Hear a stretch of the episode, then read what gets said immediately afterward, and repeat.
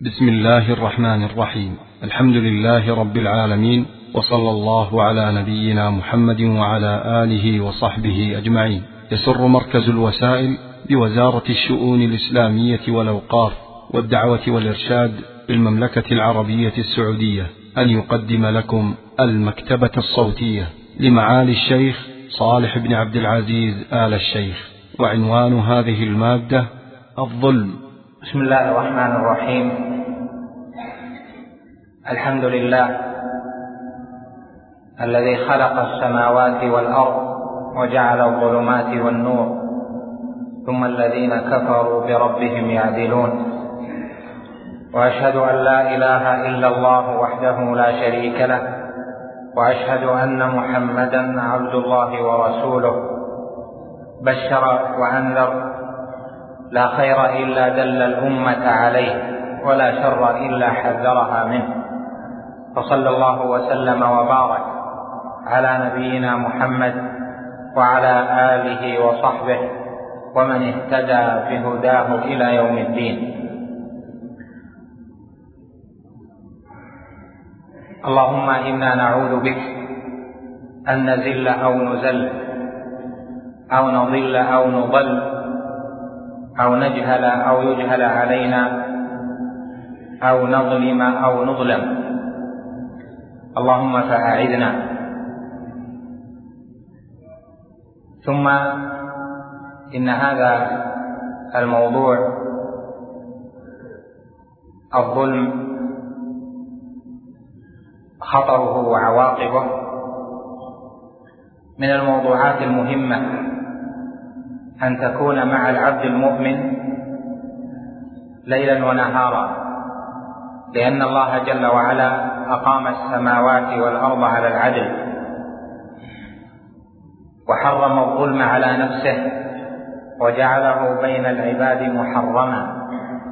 كما ثبت في الصحيح أن النبي صلى الله عليه وسلم قال قال الله تعالى إني حرمت الظلم على نفسي وجعلته بينكم محرما فلا تظالموا.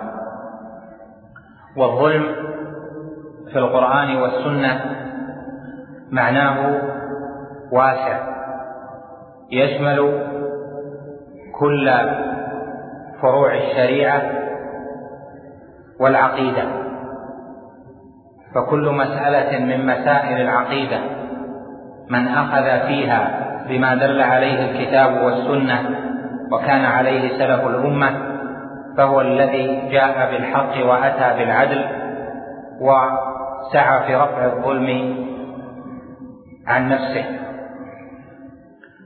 وكل من سعى في أمور العبادة والشريعة والمعاملات بأنواعها بما جاءت به سنة محمد عليه الصلاة والسلام فقد سعى في الأخذ بالعدل ورفع الظلم. إذا فحقيقة العدل إحقاق العقيدة والشريعة. حقيقة العدل أن تقوم العقيدة والتوحيد في قلوب العباد قولا وعملا واعتقادا وأن يقوم العمل الصالح في العبادات وفي المعاملات فيما بين العبد وبين ربه. وفيما بين العبد وبين إخوانه بل وبين الناس على ما جاءت به الشريعة في الكتاب والسنة. فمن أقام نفسه على ذلك فقد تبرأ من الظلم ومن أخل بشيء فله نصيب من الظلم. ولهذا أجمع علماء اللغة على أن حقيقة الظلم في اللغة تعود إلى وضع الشيء في غير موضعه اللائق به. فمن وضع العبادة في غير موضعها اللائق بها المستحق لها وهو الله جل وعلا فقد ظلم. من توجه في العبادة إلى غير الله وصرف العبادة لغير الله فقد ظلم لأنه وضع العبادة في غير موضعها اللائق بها. من أطاع هواه والشيطان وخالف أمر الله جل وعلا فترك الفرائض فقد ظلم. من لم يعامل العباد بما أنزل الله جل وعلا ولم يعطهم حقوقهم على أنواع الحقوق فقد ظلم. وهكذا. فإذا الظلم عام. فكل من حاد عن الشريعة فله نصيب من الظلم.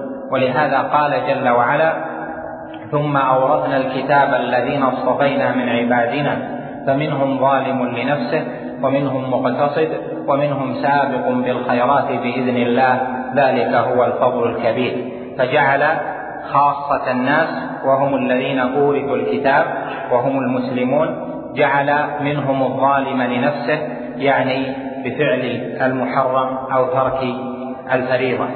ولهذا لما نزل قول الله جل وعلا في سورة الأنعام الذين آمنوا ولم يلبسوا إيمانهم بظلم أولئك لهم الأمن وهم مهتدون شق ذلك على الصحابة لفهمهم معنى الظلم ولمعرفتهم بسعة معناه.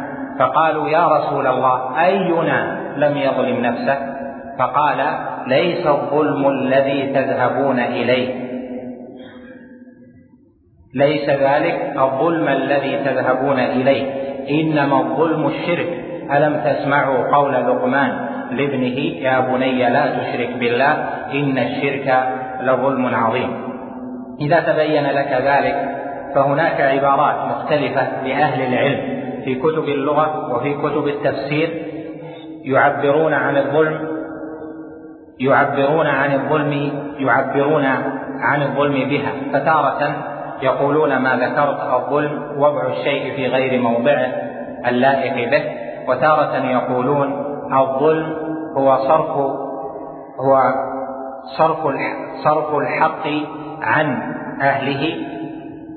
وتارة يقولون الظلم عدم إيصال الحقوق لأهلها. وتارة يقولون الظلم أن لا تعطي كل ذي حق حقه.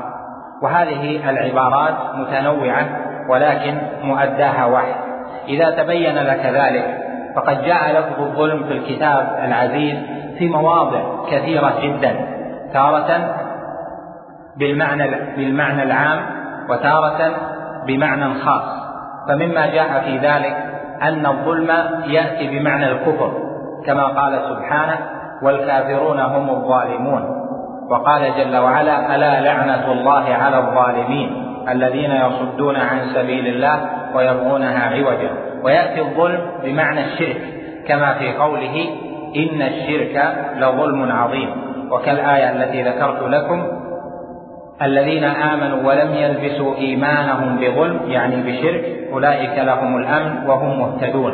ويأتي الظلم بعدم طاعة الرسول كما قال جل وعلا وضرب الله مثلا قرية كانت آمنة مطمئنة. يأتيها رزقها رغدا من كل مكان فكفرت بأنعم الله فأذاقها الله لباس الجوع والخوف بما كانوا يصنعون.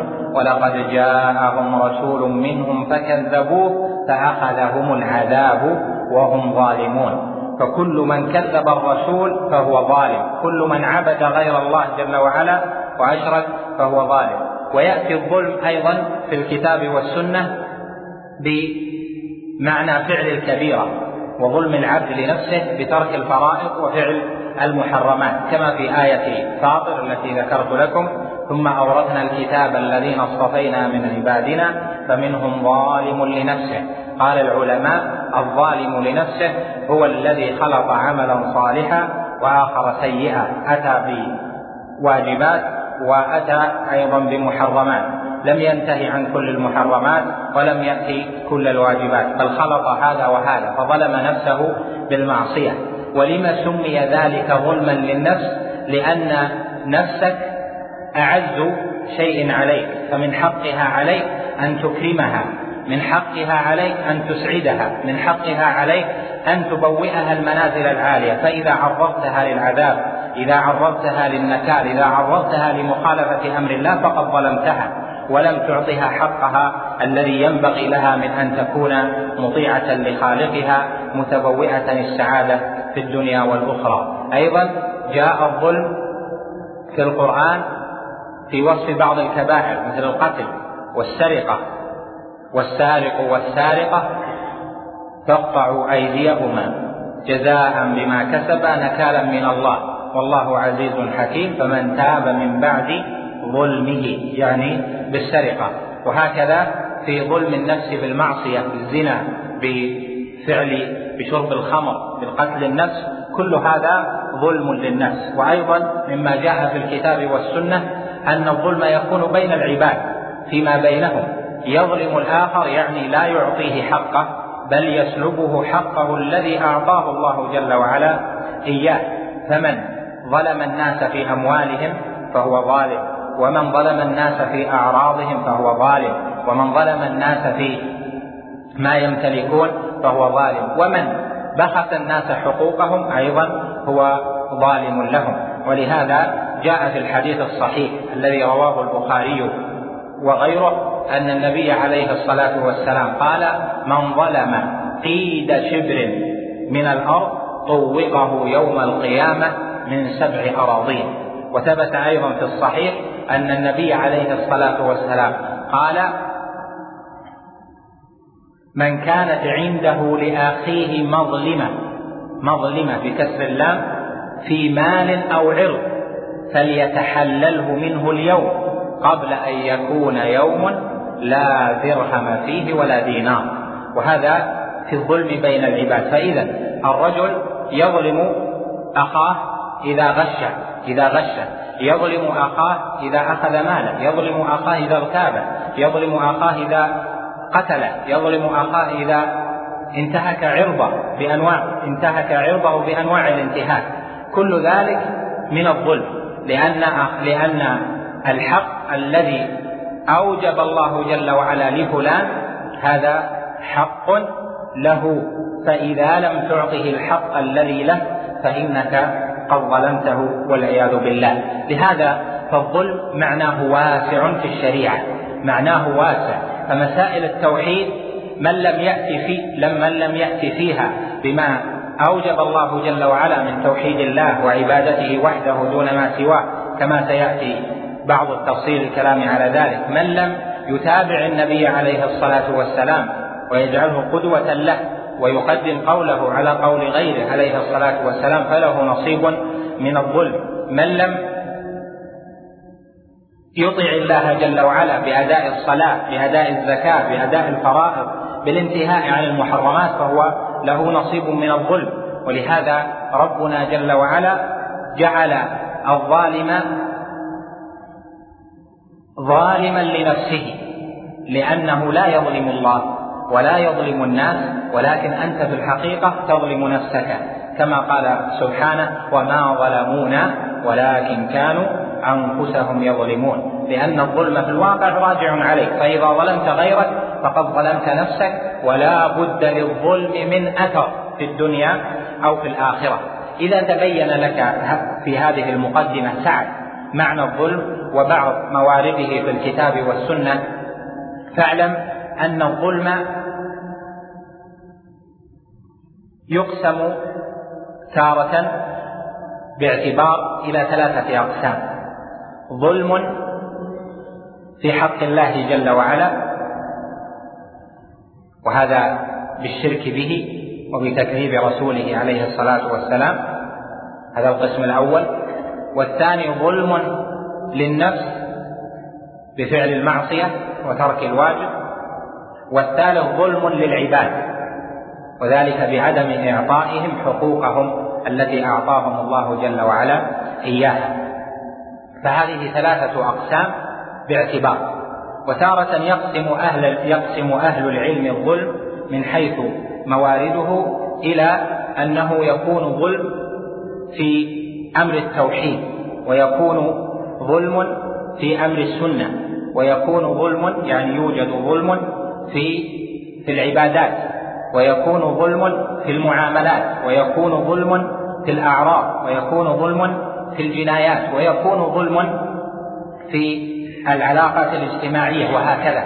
إذا فكل أنواع التعامل التي تتعامل بها في في لحظاتك في يومك وليلتك لا تخلو إما أن تكون قد أقمتها بالعدل أو قد أقمتها على الظلم. فإذا نفذت أمر الله جل وعلا في عبادتك له وحده دون ما سواه لم تتوجه لغيره سبحانه فقد أقمت العدل فيما بينك وبين ربك جل وعلا. ورفعت الظلم. إذا تركت المحرم وأتيت بالواجب ورفعت نفسك عن معصية الله فقد رفعت نفسك عن ظلم نفسك. كذلك في أداء الحقوق بأنواعها. وهذه كما ترى تشمل كل الأقسام سواء بالاعتبار الأول أو بالاعتبار الثاني. فلنأخذ شيئا من التفصيل فيما يتعلق بالتقسيم الأول وبالتقسيم الثاني. أما الأول فقد قسمنا إلى ثلاثة أقسام. الأول ظلم العبد في حق ربه جل وعلا. هذا الظلم كيف يكون؟ العبد لا يمكن أن يظلم ربه جل وعلا. الله سبحانه وتعالى هو القوي العزيز.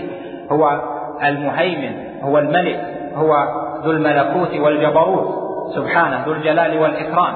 لا يمكن للعبد أن يظلم ربه جل وعلا لكن يقع منه الظلم في حق الله جل وعلا. وحق الله سبحانه وتعالى عبادته وحده دون ما سواه. ولهذا جعل الله جعل الله جل وعلا في القرآن المشرك ظالما. وجعل الله جل وعلا في القرآن الكافر ظالما. وجعل الله جل وعلا في القرآن المكذب لرسول الله ولرسل الله جعله ظالما. إذا تبين ذلك فأعظم الظلم أعظم الظلم وأخبثه وأقبحه هو الشرك بالله جل وعلا. كما قال سبحانه إن الشرك لظلم عظيم. وإذ قال لقمان لابنه وهو يعظه يا بني لا تشرك بالله إن الشرك لظلم عظيم. أول وصية من لقمان الحكيم لابنه وهو يعظه يعني وهو يأمره وينهاه بما فيه مصلحته يا بني لا تشرك بالله إن الشرك لظلم عظيم. فكل أنواع الشرك ظلم. فإذا وقع في الأرض الشرك فقد وقع فيها الظلم ومعنى ذلك أنه وقع فيها الفساد. لهذا كل من عبد غير الله جل وعلا أو أقر في داره أو في بلده أو في مجتمعه عبادة غير الله جل وعلا فقد ظلم وأقر الظلم. وهذا هو أعظم أنواع الظلم التي يفعلها العبد ويقرها في بلده أو يقرها في بيته إلى آخر ذلك. لأن الشرك بالله وهو دعوة غير الله معه توجه لغير الله بالدعاء بالذبح بالنذر بالاستغاثة بالاستعانة فيما لا يقدر عليه إلا الله جل وعلا من منادات الغائبين أو منادات الموتى في غير الأمور في منادات الموتى أو منادات الغائبين ونحو ذلك. هذا كله شرك بالله جل وعلا. فمن رضي فقد رضي الظلم في حق الله جل وعلا. ومن نفاه في بيته أو في داره أو دعا إلى نفيه فقد دعا إلى العدل وأقر العدل وأمر بالعدل وحرم الظلم. لهذا أعظم صلاح يكون للعبد في نفسه أن يبتعد عن الشرك كله صغيره وكبيره. وأعظم صلاح وعدل يكون في المجتمع يكون في البلد يكون في الدولة أن لا يكون فيها شرك أكبر بالله جل وعلا فتكون الأرض صالحة غير غير فاسدة كما قال سبحانه ولا تفسدوا في الأرض بعد إصلاحها وادعوه يعني وحده خوفا وطمعا إن رحمة الله قريب من المحسنين. فإصلاح الأرض بأن لا يعبد فيها إلا الله جل وعلا فالبلد والدار التي لا يعبد فيها إلا الله جل وعلا لا أثر فيها لمظاهر الشرك الأكبر من عبادة الأولياء والأنبياء وعبادة الصالحين والذبح للشجر والحجر والتعلق بغير الله تعلق العبادة. هذه الأرض صالحة لأنه ارتفع عنها أكبر أنواع الظلم وهو الظلم في حق الله وهو وجود الشرك. لهذا أعظم ما تدعو إليه وأعظم ما تحرمه أن تدعو للتوحيد وأن تحرم الشرك يعني تدعو إلى الانتهاء عنه. فهذا أعظم ما تكون متقربا إلى الله جل وعلا به. فأعظم الحسنات التوحيد وأعظم السيئات الشرك الأكبر بالله جل جلاله. هذا نوع من الظلم في حق الله جل وعلا. كذلك الظلم في حق الله جل وعلا يكون بألا تثبت لله جل وعلا ما أثبته لنفسه سبحانه. ربنا جل وعلا سمى نفسه بأسماء وهو أعلم بنفسه جل وعلا. وصف نفسه جل وعلا بصفات. فأن تسلب عن الله جل وعلا ما سمى به نفسه أو ما وصف به نفسه فقد ظلمت فقد ظلمت في حق الله جل وعلا. لهذا كل محرف لأسماء الله جل وعلا ولصفاته فله نصيب من الظلم في حق الله جل وعلا. وكذلك في سائر أمور الاعتقاد فكل من اعتقد في أمر خلاف ما جاء به النبي عليه الصلاة والسلام وكان عليه الصحابة رضوان الله عليهم فقد وقع في نوع من أنواع الظلم. فالواجب على العبد أن يكون عادلا في عبادته لله وحده. بأن لا يعبد إلا الله وأن يكون عادلا غير ظالم في العقيدة في توحيد الله في أسمائه وصفاته بأن لا يتردد في أن يثبت لله جل جلاله ما أثبته لنفسه. الله سبحانه وتعالى قال الرحمن على العرش استوى. وقال ثم استوى على العرش الرحمن. فاسأل به خبيرا. وقال ثم استوى على العرش. في آيات في سبع آيات في القرآن. فدل هذا على أن النفس لا تطيب إلا بأن توافق ربها جل وعلا فيما نسب إلى نفسه وأثبت لنفسه. فإذا من قال لم يستوي فقد ظلم في حق الله جل وعلا. ومن قال الاستواء ليس استواء وإنما هو استيلاء فقد ظلم أيضا في حق الله جل وعلا. والظلم في حق الله جل وعلا درجات.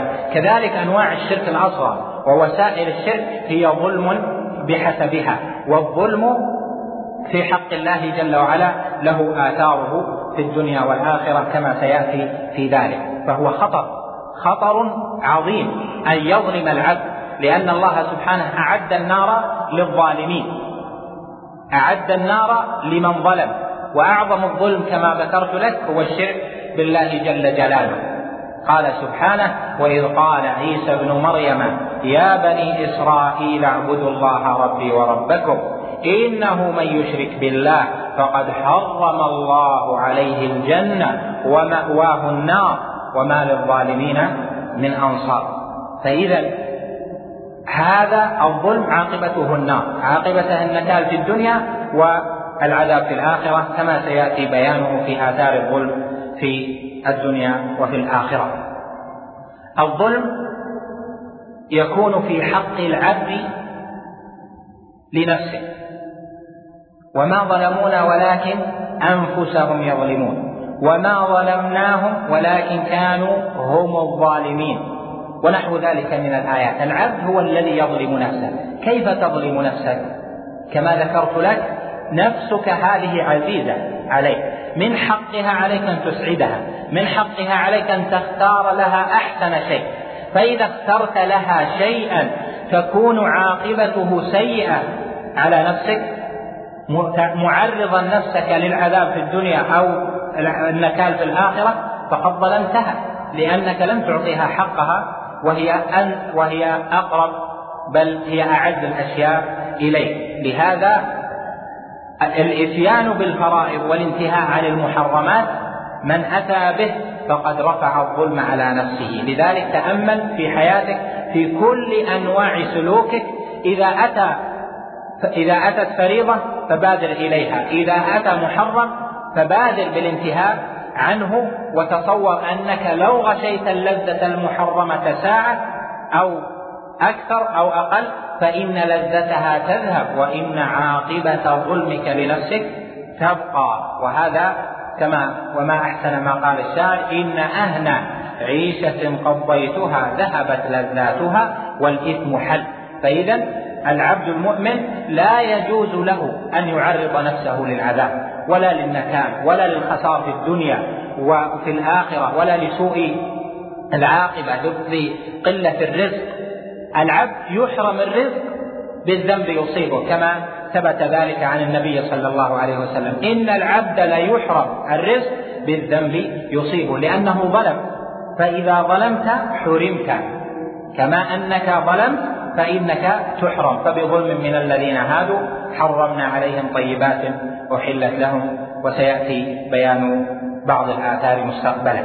كذلك في حق العباد. الظلم في حق الآخرين. وقد جاء في الأثر في الحديث الذي رواه الطبراني وغيره أن الله أن النبي صلى الله عليه وسلم قال الدواوين يوم القيامة ثلاثة. ديوان لا يغفره الله وهو الشرك لأنه أعظم الظلم. وديوان بين العبد وبين ربه يغفره الله وهو ما بين العبد وبين ربه. وديوان لا يبقي الله منه شيئا وهو ظلم العبد للآخرين. ولهذا قال عليه الصلاة والسلام في وصف المؤمن المؤمن أخو المؤمن لا يظلمه ولا يحقره ولا يخذله. المؤمن أخو المؤمن لا يظلمه. فكل أنواع التعامل بين المؤمن والمؤمن قد تتعامل بالعدل وإعطاء صاحب الحق حقه وقد تتعامل بالظلم. خذ مثلا أنواع الحقوق. الحقوق أنواعها كثيرة. فحق لوالديك. فمن لم يبر والديه فقد ظلم. حق لزوجك. فمن لم يعطي أهله حقهم فقد ظلم. حق لأولادك فمن لم يعطي أولاده حقهم من الرعاية والتربية والإنفاق إلى آخره فقد ظلم لأن الأولاد أمانة رعايتك لهم رعاية أمانة أنت هم أمناء عندك. وقد تكون الأمانة وقد تكون قائما في الأمانة على وجهها. تعاملك مع إخوانك مع الناس في أعراضهم في أموالهم قد تعاملهم بالحق والعدل وقد تعاملهم بالظلم فتسلبهم حقوق فتسلبهم حقوقهم إذا كل حق عليك فعدم أدائك له نوع من الظلم. هناك حق لأهل العلم. فمن لم يؤد حق أهل العلم فقد ظلمه. هناك حق لولي الأمر. فمن لم يؤد حق فقد ظلمه. وهكذا في أنواع التعامل. فإذا الواجب على العباد أن يسيروا بالعدل وأن يعطوا كل ذي حق حقه حتى يتبرأوا من الظلم ومن عاقبة الظلم.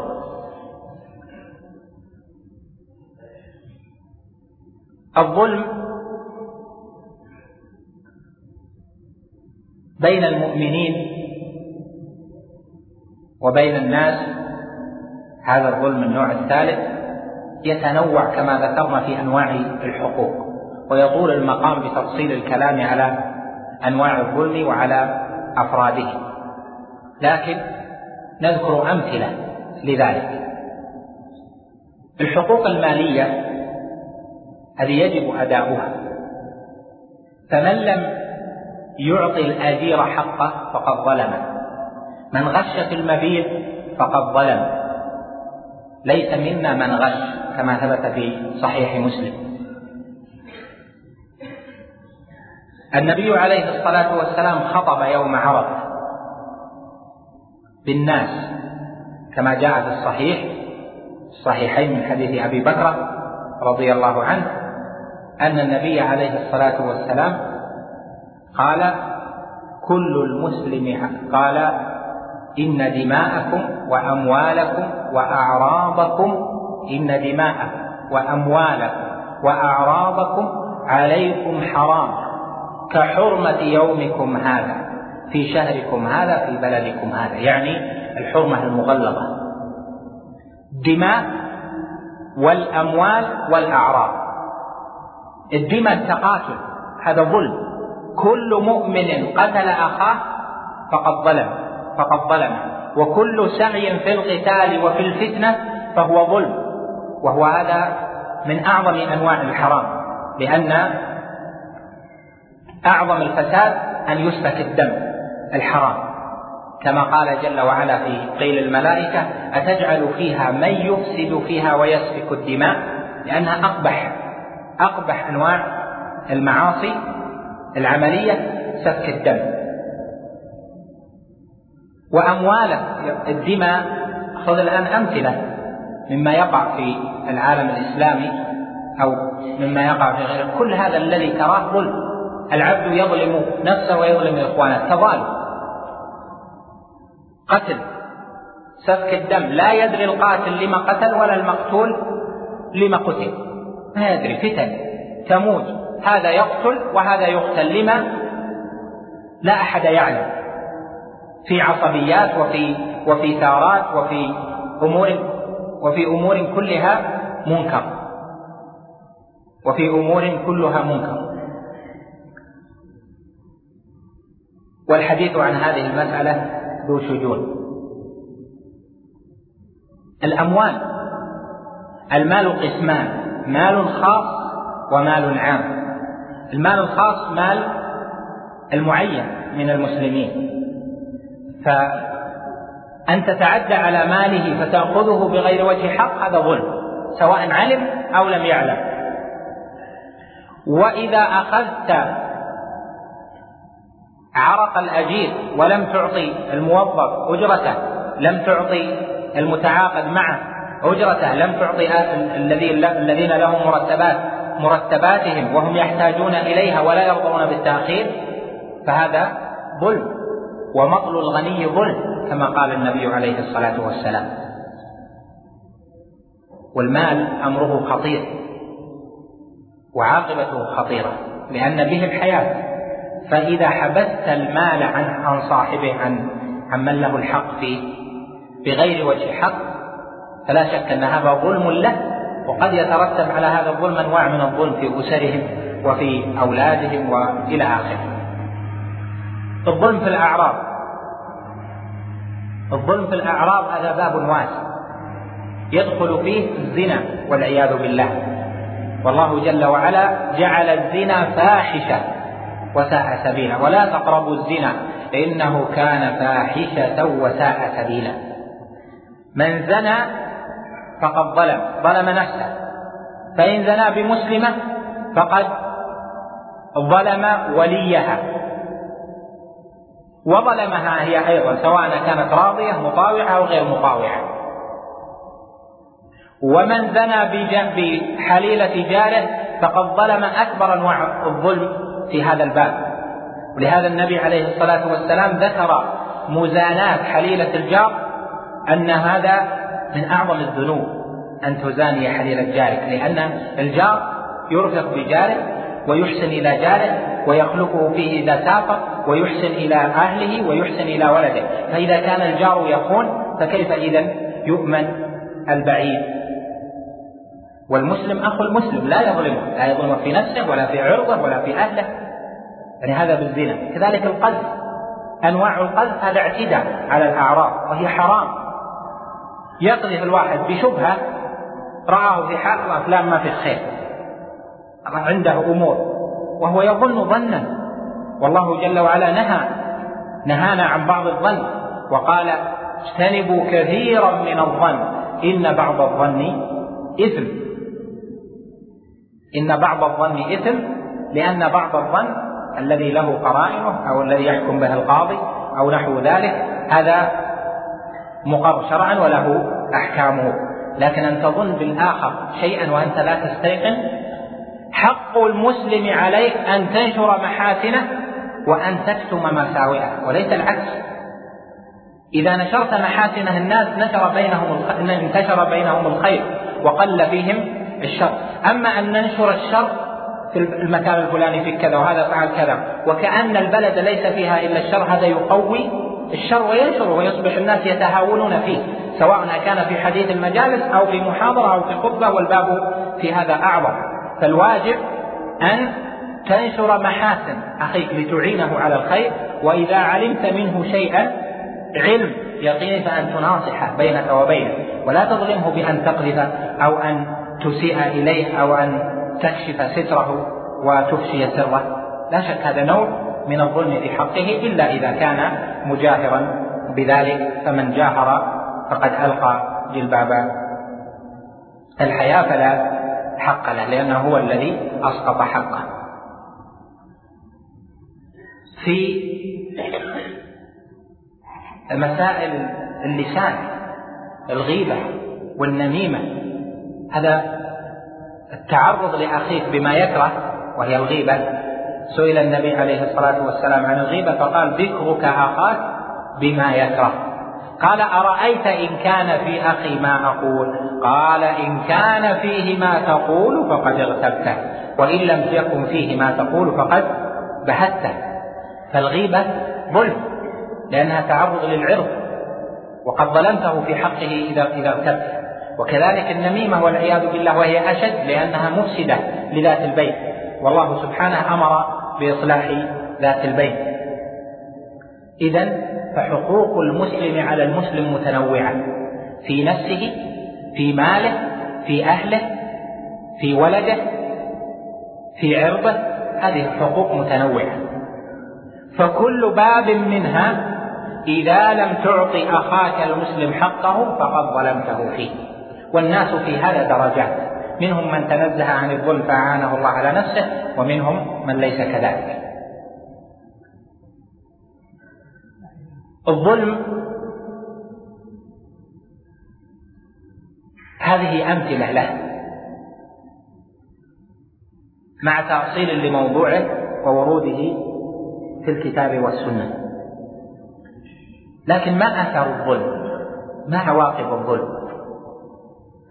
الظلم أخبث شيء يكون على الأرض. الله سبحانه وتعالى أقام السماوات والأرض على العدل وحرم الظلم على نفسه. فالله سبحانه ليس في أحكامه الكونية ظلم ولا في أحكامه الشرعية ظلم. إني حرمت الظلم على نفسي وجعلته بينكم محرما فلا تظالموا. هذا الظلم إذا وقع في الأرض فله آثاره. وهل عوقبت الأمم التي كذبت الرسل إلا بظلمها؟ هل أخذوا بالعذاب المستأصل في الدنيا إلا بظلمهم؟ ولقد جاءهم رسول منهم فكذبوه فأخذهم العذاب وهم ظالمون. هل حرموا الطيبات وانقلبت حياتهم من السعة والطمأنينة والأمن إلى ضد ذلك من الضيق والخوف والهلع والجزع والقلق إلا بسبب الظلم. قال جل وعلا فبظلم من الذين هادوا حرمنا عليهم طيبات أحلت لهم. وبصدهم عن سبيل الله كثيرا وأخذهم الربا وقد نهوا عنه وأكلهم أموال الناس بالباطل. في هذا انواع من الذنوب من الظلم الذي وقع من العباد حرمت عليهم أشياء طيبة كانت حلالا لهم. قال بعض أهل العلم التحريم هنا لبني إسرائيل نوعان. حصل أن حرموا وحرمت عليهم أشياء. شرعا. وحصل أن حرموا أشياء كونا. يعني التحريم في الآية يكون كونيا ويكون شرعيا. فبظلم من الذين هادوا حرمنا عليهم طيبات أحلت لهم يعني أن الله جل وعلا حرمهم الطيبات كونا. وأيضا حرم عليهم بعض الطيبات في شريعتهم. وجاء عيسى عليه السلام ليحل لهم بعض الذي حرم عليهم في الشريعة. إذا فالظلم هنا في هذه الآية بين الله جل وعلا بعض عواقبه. فقال فبظلم من الذين هادوا حرمنا عليهم طيبات أحلت لهم. فإذا تحريم الطيبات طيبات أنواع. طيبات المعاكل طيبات المشارب وغير ذلك. حرم عليهم بعض ذلك. فإذا العبد يخشى أن يكون الظلم إذا وقع منه في حق الله جل وعلا فأفسد في الأرض بعد إصلاحها بالشرك وبالبدعة بعد السنة أن يكون ظالما والظالم له عقوبته. ومن آثار الظلم أن الظالم ليس بذي أمن في الدنيا وليس بذي أمن في الآخرة. كما قال سبحانه الذين آمنوا ولم يلبسوا إيمانهم بظلم أولئك لهم الأمن وهم مهتدون. الذين آمنوا ولم يلبسوا إيمانهم بظلم هنا لم يلبسوا إيمانهم بظلم ظلم نكرة جاءت في سياق النبي بلم فتعم جميع أنواع الظلم. وهذا الظلم هنا عام مراد به الخصوص وهو الشرك لأن العام في في عند الأصوليين قد يبقى العام على عمومه وقد يعرض للعام ما يخصصه وقد يتحول العام إلى مخصوص. فيكون عاما مرادا به الخصوص يعني حالة واحدة. النبي صلى الله عليه وسلم فسر الظلم هنا بالشرك.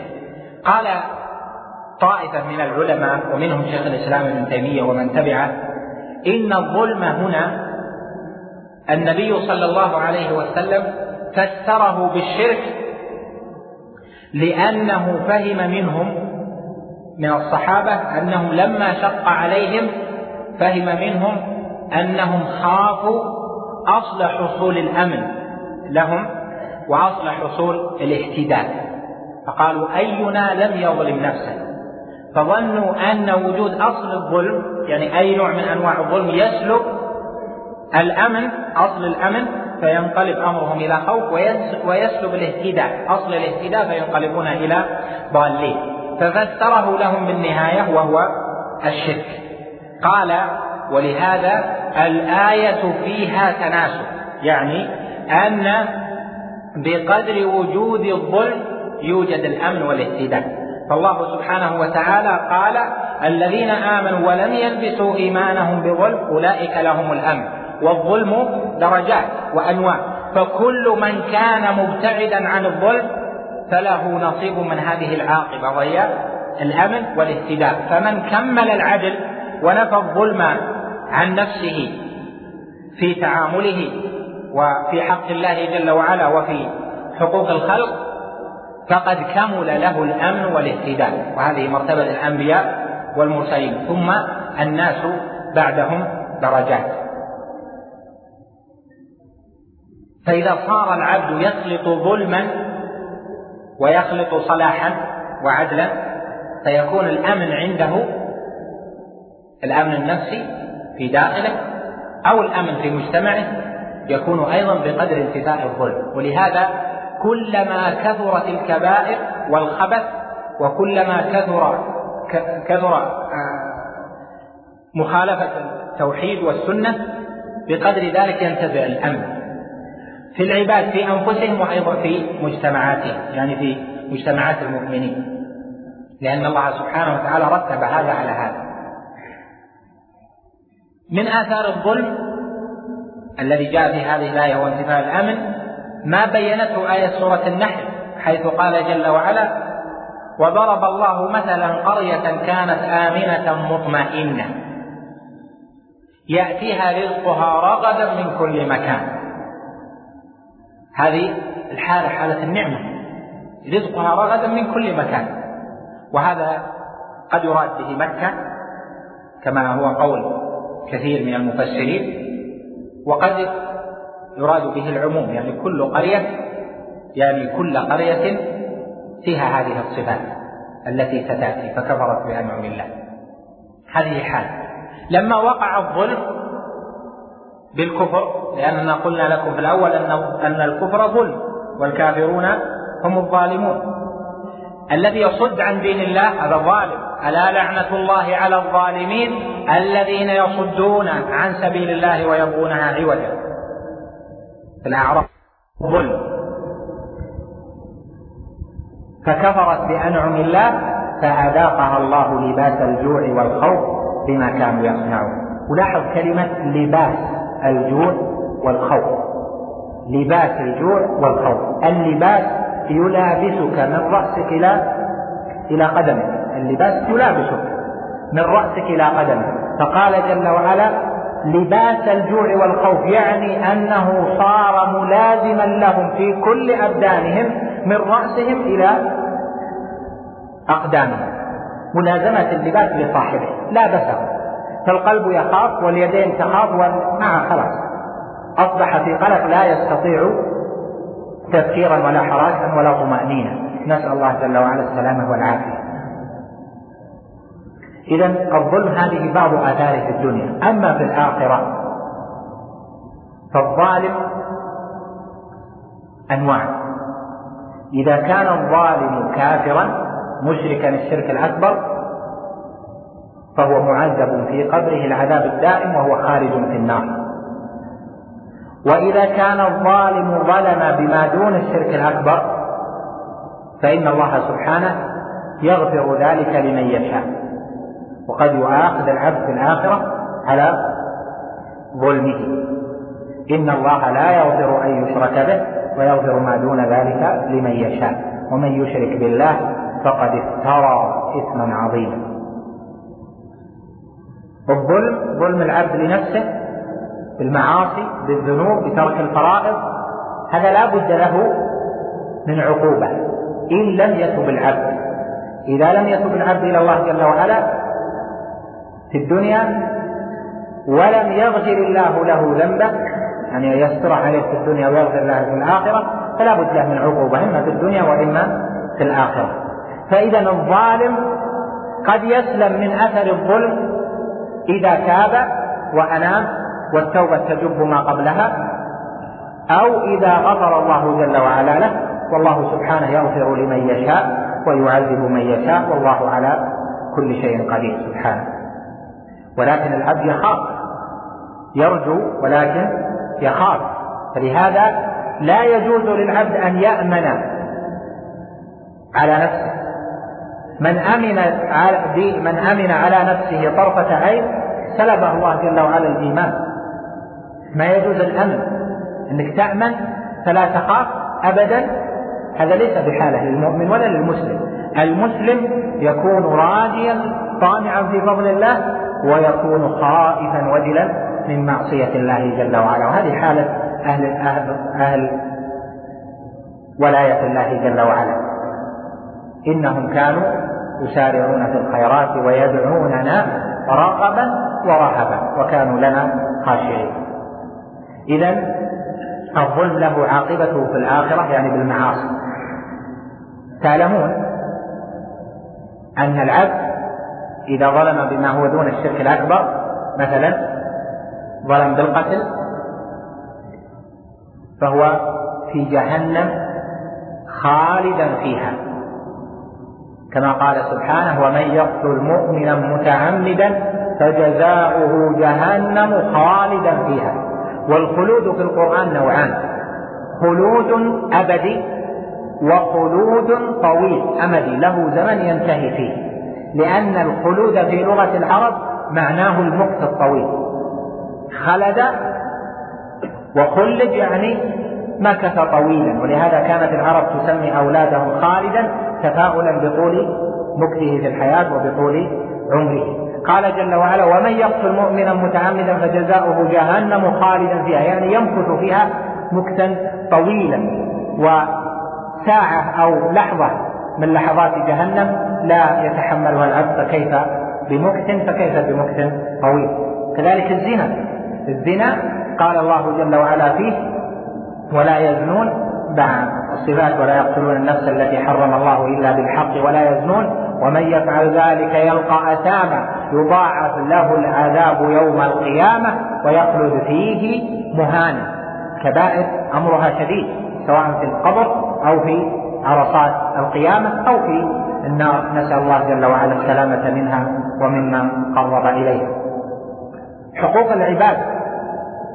إذا ظلمت العبد فاخشى من شيئين.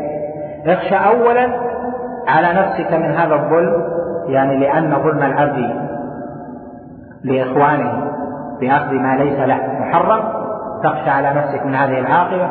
والثاني اخشى من دعاء المظلوم. النبي عليه الصلاة والسلام قال واتق دعوة المظلوم فإنه ليس بينها وبين الله حجاب. وجاء في الحديث الصحيح أن الرب جل وعلا إذا دعا المظلوم فسمع الدعاء قال جل وعلا لهذه الدعوة وعزتي وجلالي لأنصرنك ولو بعد حين. الظلم ظلمات في الدنيا وظلمات يوم القيامة. فإذا الظلم عاقبته وخيمة الظلم خطر في عبادة الله جل وعلا في التعامل في سلب الحقوق في الأعراض في الأموال. في تعاملك مع زوجك مع أهلك لا تظلم. اجعل نفسك قوية على الحق وابتعد عن الظلم. إذا ظلمك العباد فلا تظلم العباد. أد الأمانة إلى من ائتمنك ولا تخن من خانك كما رواه أبو داود وغيره بإسناد فيه مقال فالعبد المؤمن ولو ظلمه الناس فإنه لا يعاملهم بظلم. قال جل وعلا وجزاء سيئة سيئة مثلها. فمن عفا وأصلح فأجره على الله إنه لا يحب الظالمين. الظالم من هو؟ الذي ابتدأ والذي جاوز في العقوبة ما كان من جنسها. تكلم عليك فأنت إذا تجاوزت في الكلام عليه فقد ظلمته. تعطيه حقه. جزاء سيئة سيئة مثلها. لكن العفو والإصلاح خير فمن عفا وأصلح فأجره على الله. هذه أمثلة لهذه لهذا الموضوع ولا شك أنه يجب علينا جميعا أن نخشى الله جل وعلا وأن نتقي وأن نبتعد عن الظلم في أنفسنا وفي مجتمعاتنا. كل عليه واجب. الرجل في أسرته وفي أهله عليه واجب. فالله الله في أن يظلم. الرجل الذي له زوجتان لا يظلم. واحدة ويفضل الأخرى عليها وتتركون الثانية لا مطلقة ولا معلقة لا يعطيها حقها ولا يصرف عليها ولا يعطيها حقها في القسم والمال. كذلك الأولاد لا يجوز أن يفضل بعض الولد على بعض في العطية. اتقوا الله واعدلوا بين أولادكم فمن فضل بعض الأولاد على بعض في عطية دون سبب شرعي يجيز ذلك فإنها فإنه ظالم والنبي عليه الصلاة والسلام سمى ذلك عدلا يعني إذا ساوى بين الأولاد العطية. اتقوا الله واعدلوا بين أولادكم. كذلك في سائر أنواع المعاملات في جميع أحوالك ليكن دائما معك رقابة الرب جل جلاله. والظلم وإن خفي على بعض العباد فإن الله سبحانه وتعالى يعلمه. وما تكون في شأن وما تتلو منه من قرآن ولا تعملون من عمل إلا كنا عليكم شهودا إذ تفيضون فيه. سبحان ربي وتعالى. نسأل الله أن يعيننا وإياكم على مراقبة الرب جل وعلا وعلى العمل بالطاعة والبعد عن ما يغضبه جل جلاله. إذا فهذه المسألة كما ترى خطيرة فارعها سمعك وقلبها في قلبك متأملا واحذر الظلم بأنواعه فإن عاقبته وخيمة وإن أثره في الدنيا خطر. يسلب الظلم يسلب الرزق ويسلب الصحة ويعرض العبد الظالم لدعاء المظلوم. وكل هذا بلاء تلو بلاء. بعض الناس يقول جاني شيء ما أدري من وين جاء. ربما لو فكر في نفسه وجد أنه جر على نفسه البلاء والعياذ بالله. والعبد المؤمن يجب عليه دائما أن يكون متحريا للحق عاملا به وذلك يشمل حق الله جل جلاله ويشمل حق عباده سبحانه وتعالى. أسأل الله سبحانه أن يعينني وإياكم على الحق والهدى وأن يجنبنا الضلال والردى وأن يجعلنا من المتعاونين على البر والتقوى وأن يعيذنا من مضلات الفتن. نعوذ به سبحانه أن نضل أو نضل أو نزل أو نزل أو نظلم أو نظلم. كما أسأله سبحانه أن يغفر لنا ظلمنا لأنفسنا وأن يؤتينا الرشد وأن يؤتينا الرشد والسداد وأن يجعل عملنا له جل جلاله وأن يصلح ما بيننا وبينه وأن يصلح ما بيننا وبين إخواننا. كما أسأله سبحانه بأسمائه وصفاته أن يجعلنا من المؤمنين من الفزع يوم نلقاه وأن يجعلنا من المؤمنين المطمئنين في هذه الدنيا وأن يصلح لنا ديننا الذي هو عصمة أمرنا وأن يصلح لنا دنيانا التي فيها معاشنا. وأسأله سبحانه أن يوفق ولاة أمورنا لما فيه الحق والخير وأن يجعلنا وإياهم من المتعاونين على البر والتقوى.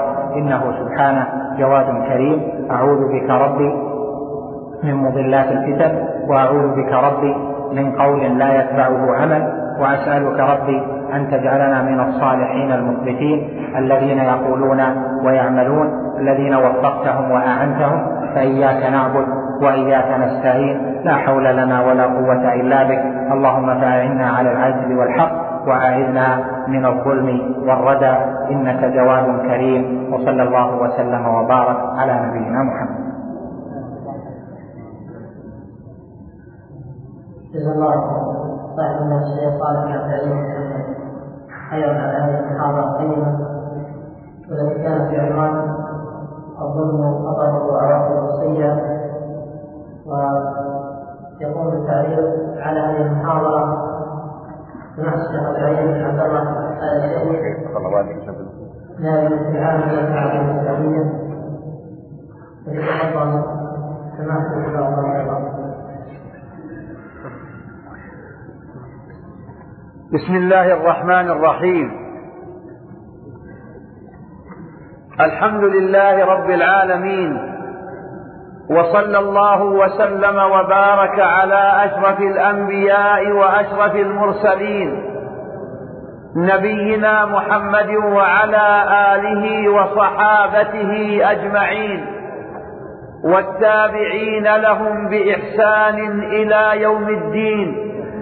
ونسأله تعالى أن يمن علينا فيجعلنا جميعا ممن تبعهم بإحسان. إنه على كل شيء قدير.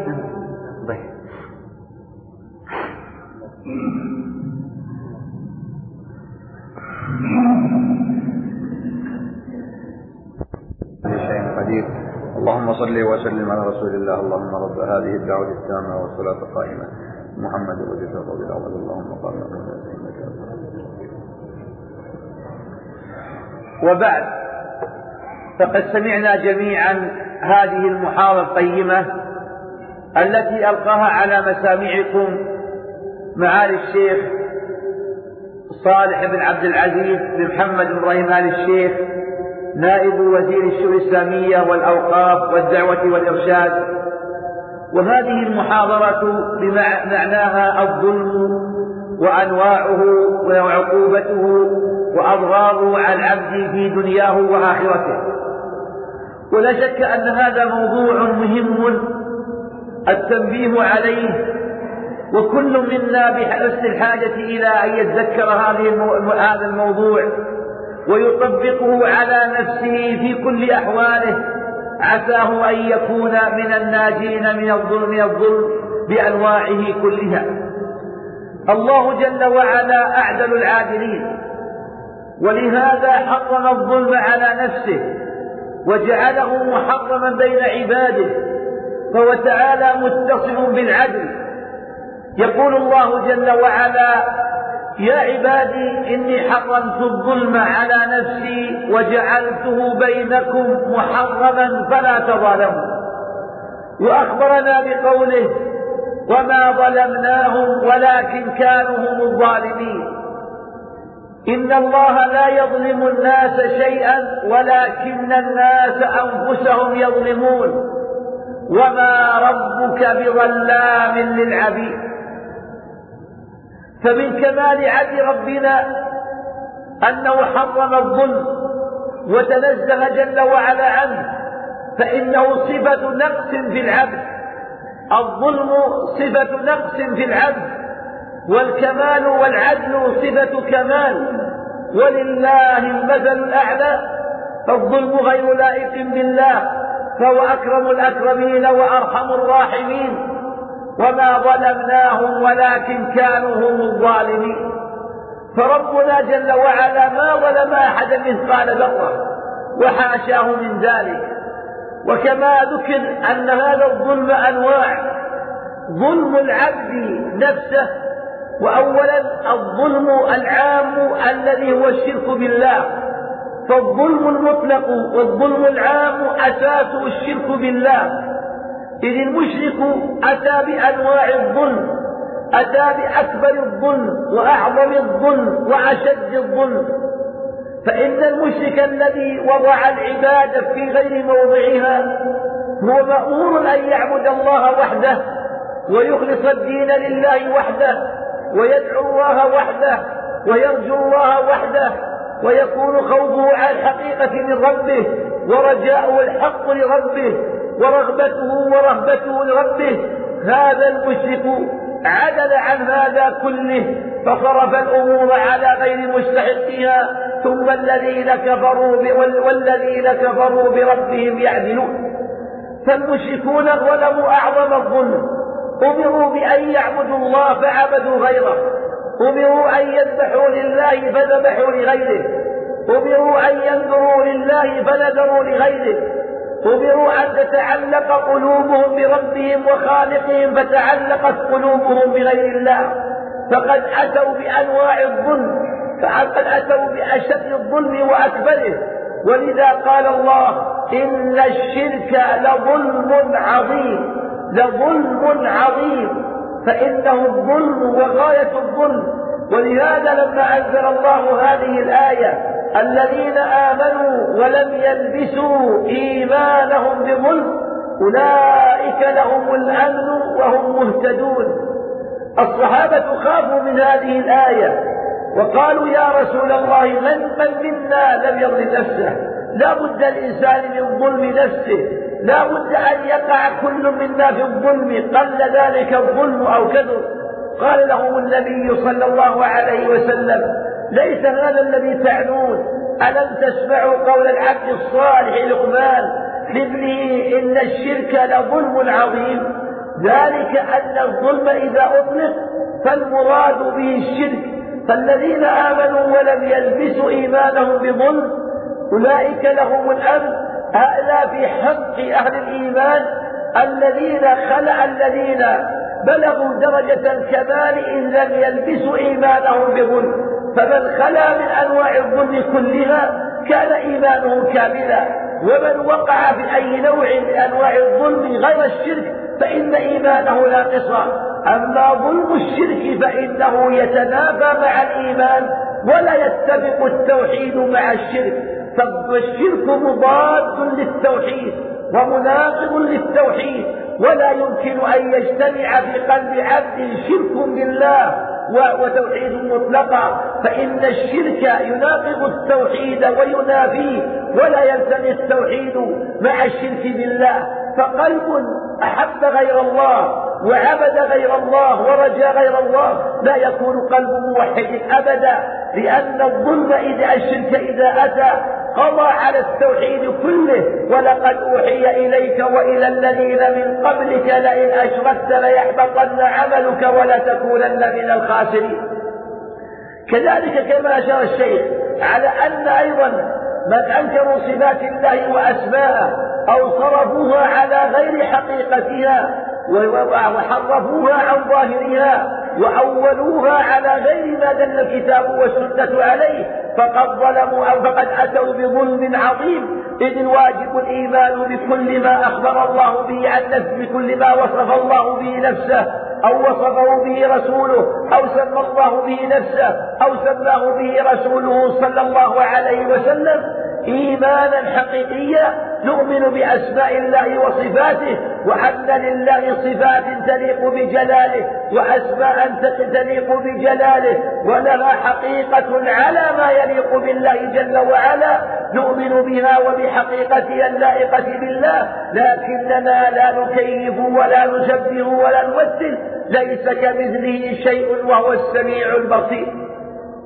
وقد بين الله جل وعلا نوعي الظلم الآخرين ظلم العبد لنفسه فظلمه لنفسه بانتهاك ما حرم الله عليه ومخالفته لأمر الله وتضييعه لشيء من فرائض الإسلام فقد ظلم نفسه بذلك لأنه حملها الأوزام والأوزار قد أفلح من تزكى وقد أفلح من زكاها وقد خاب من دساها فمن أتى بظلم من ترك واجب أو فعل محرم فإنه بهذا الفعل ينقص إيمانه على قدر ما ارتكب به من ظلم.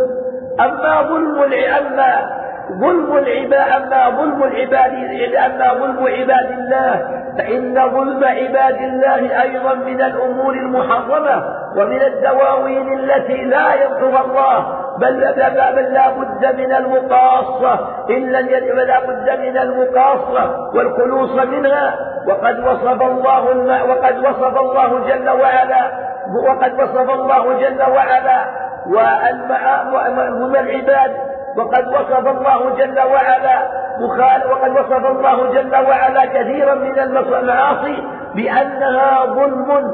فقال جل وعلا في الربا فإن تبتم فلكم رؤوس أموالكم لا تظلمون ولا تظلمون. فجعل المرابي ظالما لأنه أخذ أمرا لا يستحقه أخذ مالا لا يستحقه وإنما هو ظلم وعدوان. إذا أنه مأمور بالإحسان ونفع المسلم فإذا أقرضه بفائدة فإنه بذلك قد ظلم وتعدى عليه وأخذ هذه الزيادة ظلما وعدوانا. وبين الله جل وعلا أيضا أن من ظلم المرأة حتى تفتدي منه وترد له ما ما دفع له ما دفع ما دفعها ما دفعه لها من غير نقص في حقها وتقصير في الواجب فإن هذا ظلم. قال جل وعلا في كتابه العزيز تلك حدود الله فلا تعتدوها ومن يتعد حدود الله فأولئك هم الظالمون. وبين جل وعلا أيضا أن أكل مال اليتيم ظلم والتعدي عليه ظلم. إذ الواجب حفظ ماله ورعايته. إن الذين يأكلون أموال اليتامى ظلما إنما يأكلون في بطونهم نارا وسيصلون سعيرا.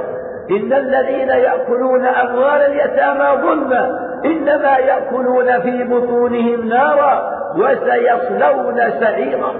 وبين, وبين الله جل وعلا أن اغتياب المسلمين وانتهاك أعراضهم ظلم قال جل وعلا يا أيها الذين آمنوا اجتنبوا كثيرا من الظن. إن بعض الظن إذن ولا تجسسوا ولا يغتب بعضكم بعضا. أيحب أحدكم أن يقول يا أيها الذين آمنوا لا يسخر قوم من قوم. عسى أن يكونوا خيرا منهم ولا نساء من نساء. عسى أن يكن خيرا منهن.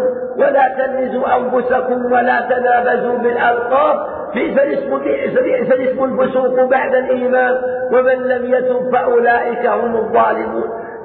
صبر الساخرين بعباد الله والمحتقرين لهم واللامزين لهم والعائدين لهم أنهم ظلمة متعدون فاعلون ما حرم عليهم. وبين صلى الله عليه وسلم أن مطل الغني وتأخيره الوفاء مع قدرته عليه ظلم فقال مطل الغني ظلم يحل عرضه وعقوبته. وقال أيضا مبينا أن اقتطاع مال المسلم غير حق ظلم من ظلم قيد شبر من الأرض طوقه يوم القيامة من سبع أراضين. فعلى المسلم الحذر من ظلم العباد ومن أكل أموالهم بالباطل. وفي الحديث ثلاثة يقول الله ثلاثة أنا خصمهم يوم القيامة ومن كنت خصمه خصمته. وذكر رجلا استأجر أجيرا فلم يعطه حقه. فإن هذا ظلم منه لهذا المسلم الذي له حق عليه لكن استغل ضعفه وعزه فأكل ماله ظلما وعدوانا. نسأل الله أن يعافينا وإياكم. من الظلم وأهله وأن يخلصنا وإياكم من ذلك ويجعلنا وإياكم من الناجين من عذاب الله إنه على كل شيء قدير. وجزا الله الشيخ على هذه المحاضرة خيرا. جزا الله سماحة الشيخ خيرا المبارك. أيها الأحبة ندعوكم الأسبوع القادم إلى ندوة بعنوان التبرج والصدور معلامها وحكمهما لأصحاب من المشايخ صاحبنا الشيخ عبد الله بن عبد الرحمن الدين وصاحبنا الشيخ عبد الرحمن بن محمد بن عمر وصاحبنا الشيخ إبراهيم بن عبد الله الغيث في هذا اليوم على صلاة النوم في القادم إن شاء الله. ثم يقول السائل إذا وقعت وقعت العقوبة على الظالم في الدنيا ترفع عنه يوم القيامة لا شك أن العبد إذا أن أن العقوبات إما أن تؤخر في الآخرة أو تعجل في الدنيا وقد يجمع الله على العبد عقوبتين والعياذ بالله. فقد يعاقب في الدنيا بعقوبة ويعاقب في الآخرة في الآخرة بعقوبة. لكن على المسلم يتقي الله. وإن كانت عقوبة الدنيا قد تخفف قد تخفف من عقوبات الآخرة. لكن على المسلم أن يحذر ويخشى أن يجمع عليه بين العقوبتين لعظم جرمه وعظم إثمه. وإلا فالمصائب الدنيا تخفف العقوبة في يوم يوم الآخرة تخففها وتهونها ولكن قد يعاقب العبد في الدنيا ولكن نسأل الله العفو والعافية. نعم. سمع الشيخ يقول السائل كيف يتخلص الإنسان من الظلم الخاص بالعباد؟ إذا ظلمهم رد لهم حقوقهم يقول صلى الله عليه وسلم من كان عنده لأخيه مظلمة من مال أو دم فليتحلل منه اليوم قبل أن ينفع قبل أن لا يكون دينار ولا درهم. إن كان له حسنات أخذ من حسناته. وإن لم يكن له حسنات أخذ من سيئاتهم. فطرحت عليه ثم طرح في النار. سمع الشيخ السائل منذ سبع عشر سنة أفطرت أياما من رمضان. كنت أجهل الحكم ولا أعلم عدد الأيام التي أفطرتها ماذا علي الآن عليك أن تتحرى وتحتاط لنفسك وتقضي تلك الأيام وتطعم مع كل يوم مسكين إن كان هذا التأخير بلا عذر سمعت الشيخ يقول السائل ما هو هدي النبي صلى الله عليه وسلم في الصيام في شهر شعبان؟ هل صيامه في الشهر أم بعد؟ أولا النبي صلى الله عليه وسلم ما استكمل صيام شهر كان رمضان ولكنه كان يصوم في رمضان أكثر من غيره. كان يصوم ولا إيه؟ ما استكمل النبي صيام شهر كان رمضان.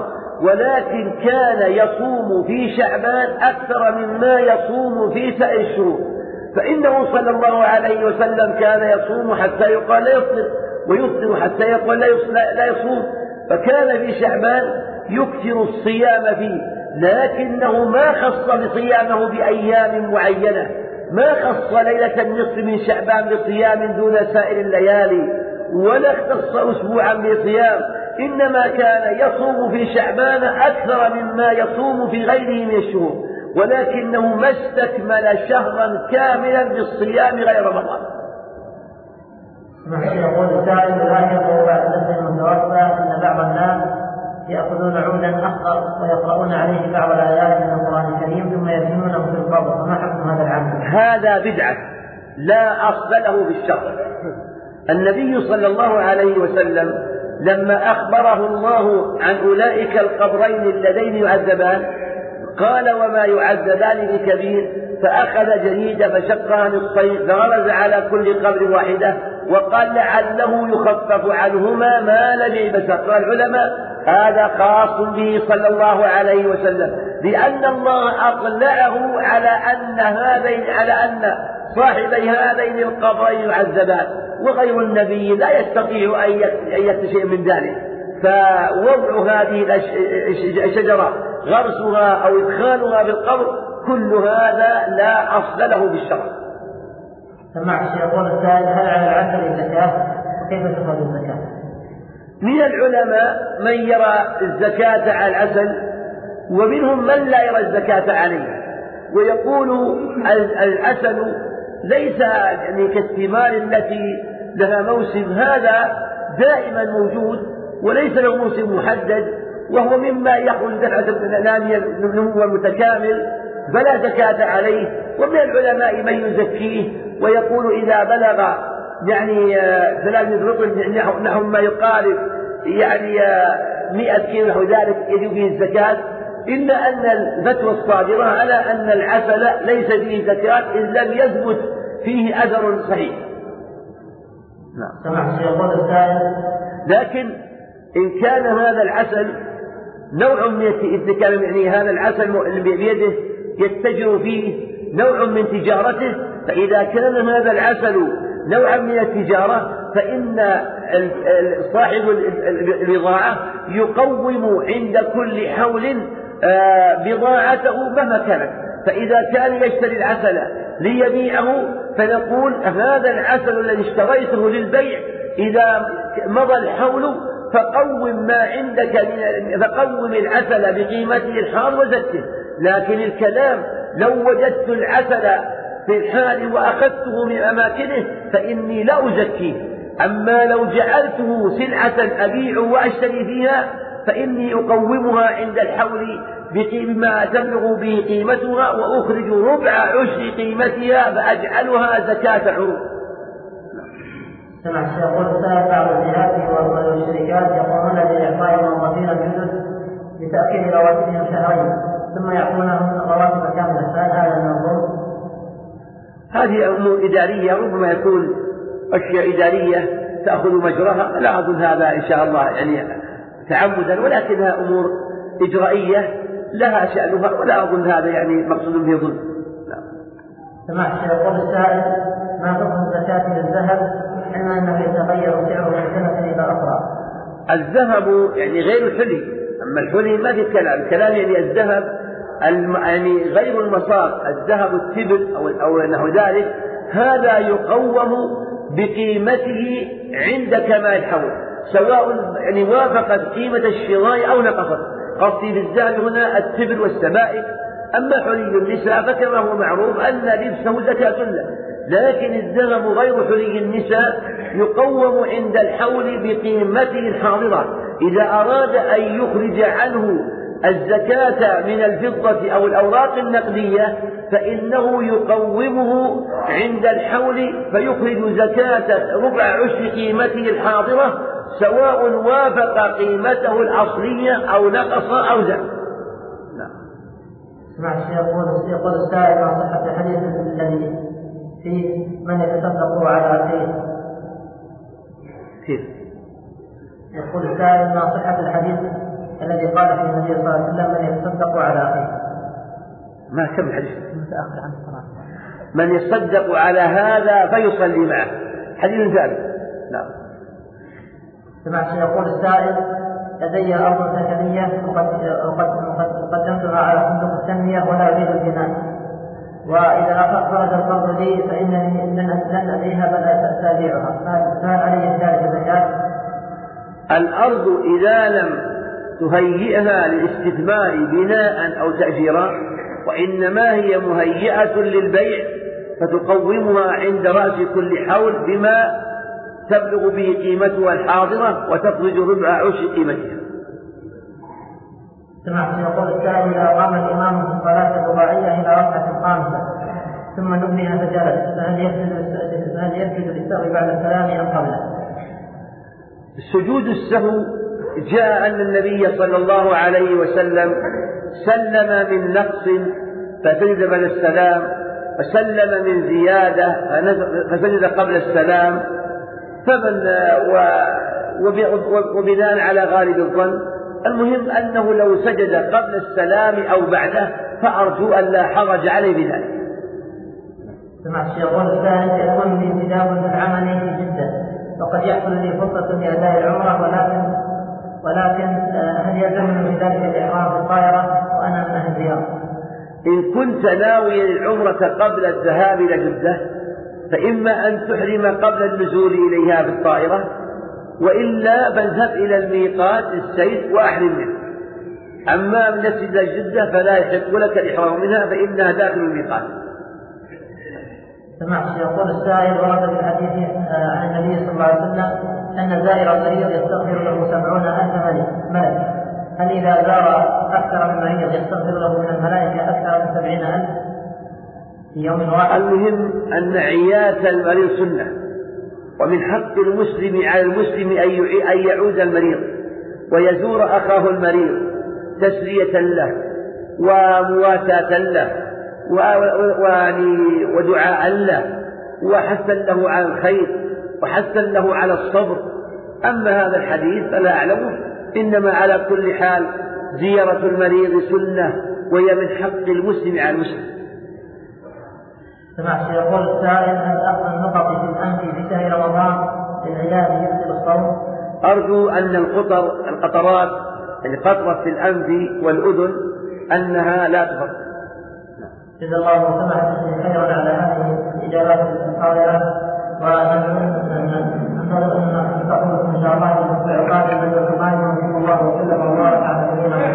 مع تحيات مركز الوسائل بوزارة الشؤون الإسلامية والأوقاف والدعوة والإرشاد بالمملكة العربية السعودية.